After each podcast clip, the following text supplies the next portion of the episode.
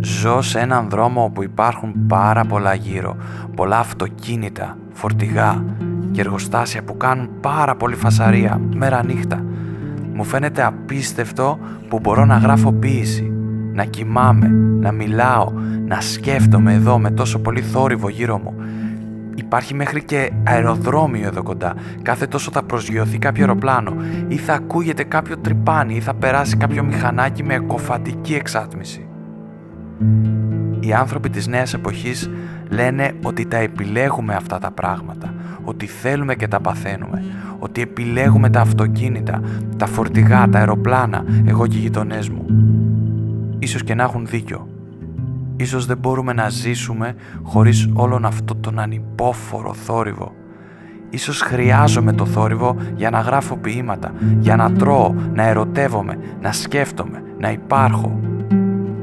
Θα βάλω μια πινακίδα έξω από το παράθυρο που θα γράφει «Κι άλλη φασαρία παρακαλώ» ή «Σας ευχαριστώ που κάνετε τόσο θόρυβο».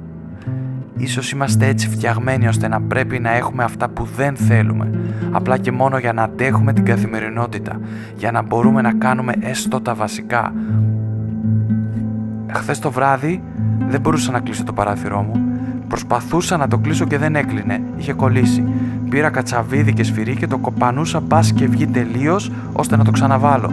Ήμουν με τις κάλτσες πάνω στο περβάζι, στον τρίτο όροφο, αλλά το παράθυρο δεν έβγαινε με τίποτα. Από το εργοστάσιο ακούγονταν τα μηχανήματα που δούλευαν ασταμάτητα. Οι νταλίκες βούιζαν και όλος ο πλανήτης προσευχόταν για λίγη σιωπή. Ήταν στο χέρι μου να κλείσω το παράθυρο, αλλά δεν μπορούσα να το κλείσω. Το μόνο που έκανα ήταν να παράγω περισσότερη φασαρία πέρασε ένα αεροπλάνο και ο κόσμος που βρισκόταν μέσα ήταν σαν να μου φώναζε «Ευχαριστούμε, ευχαριστούμε που κάνεις και εσύ φασαρία». Οι εργάτες του εργοστασίου παρατάχθηκαν ο ένας πίσω από τον άλλον για να μπουν στο αστικό και με κοιτούσαν με το σφυρί στο παράθυρο. Έβαλα το ασπίδες αλλά δεν τις άντεξα μέσα στα αυτιά μου για πολλή ώρα.